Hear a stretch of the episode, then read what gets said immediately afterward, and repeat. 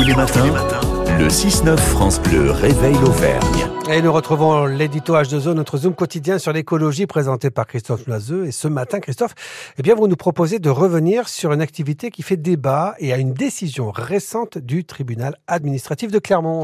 Oui, Philippe. Alors, en premier lieu, revenons sur cette activité qui fait débat dont on a déjà parlé dans l'édito H2O. Il s'agit du déterrage des blaireaux, pratique barbare, cruelle, d'une violence rare et qui est aussi utilisée pour le renard. Et en quoi consiste le déterrage?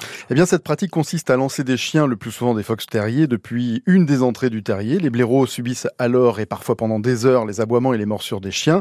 Les blaireaux subissent aussi un stress intense pendant que les chasseurs munis de pelles et de pioches creusent les galeries jusqu'à atteindre les animaux. Les blaireaux sont ensuite brutalement extirpés avec une grande pince métallique avant d'être exécutés avec un fusil ou une arme blanche.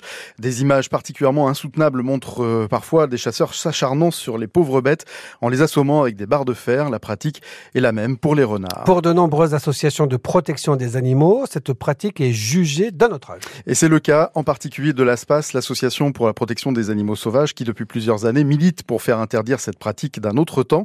Pire encore, elle n'a absolument aucune justification. Aucune justification, c'est-à-dire pourquoi? Eh bien, parce que le déterrage n'est pas ce qu'il prétend être. En effet, d'après la charte de l'Association française des équipages de vénerie sous terre, ce mode de chasse ancestral, je le mets entre guillemets, euh, se, se, se, fait soi-disant hein, dans le plus grand respect de l'animal.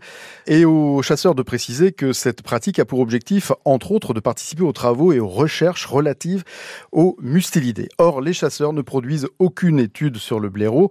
Et comment parler de respect quand un animal est mordu par des chiens et arraché de son terrier dans le but d'être tué? De plus, le déterrage a lieu au moment où les petits blaireaux, les blaireautins, sont tout juste nés, étaient encore leur mère. Ainsi, les blaireaux subissent la barbarie du déterrage huit mois par an, de septembre à janvier, partout en France, et de mai à septembre dans certains départements, pour des périodes dites complémentaires via des arrêtés préfectoraux qui sont soumis à consultation publique. C'est le cas des départements de l'Allier et du Puy-de-Dôme. Et c'est là qu'arrive la bonne nouvelle? Eh oui, Philippe, le tribunal administratif de Clermont-Ferrand vient d'annuler la période complémentaire autorisée par les arrêtés préfectoraux de l'Allier et du Puy-de-Dôme. Le recours a été déposé à l'initiative des associations One Voice, France Nature Environnement Allier et France Nature Environnement Puy-de-Dôme et a abouti donc à une victoire.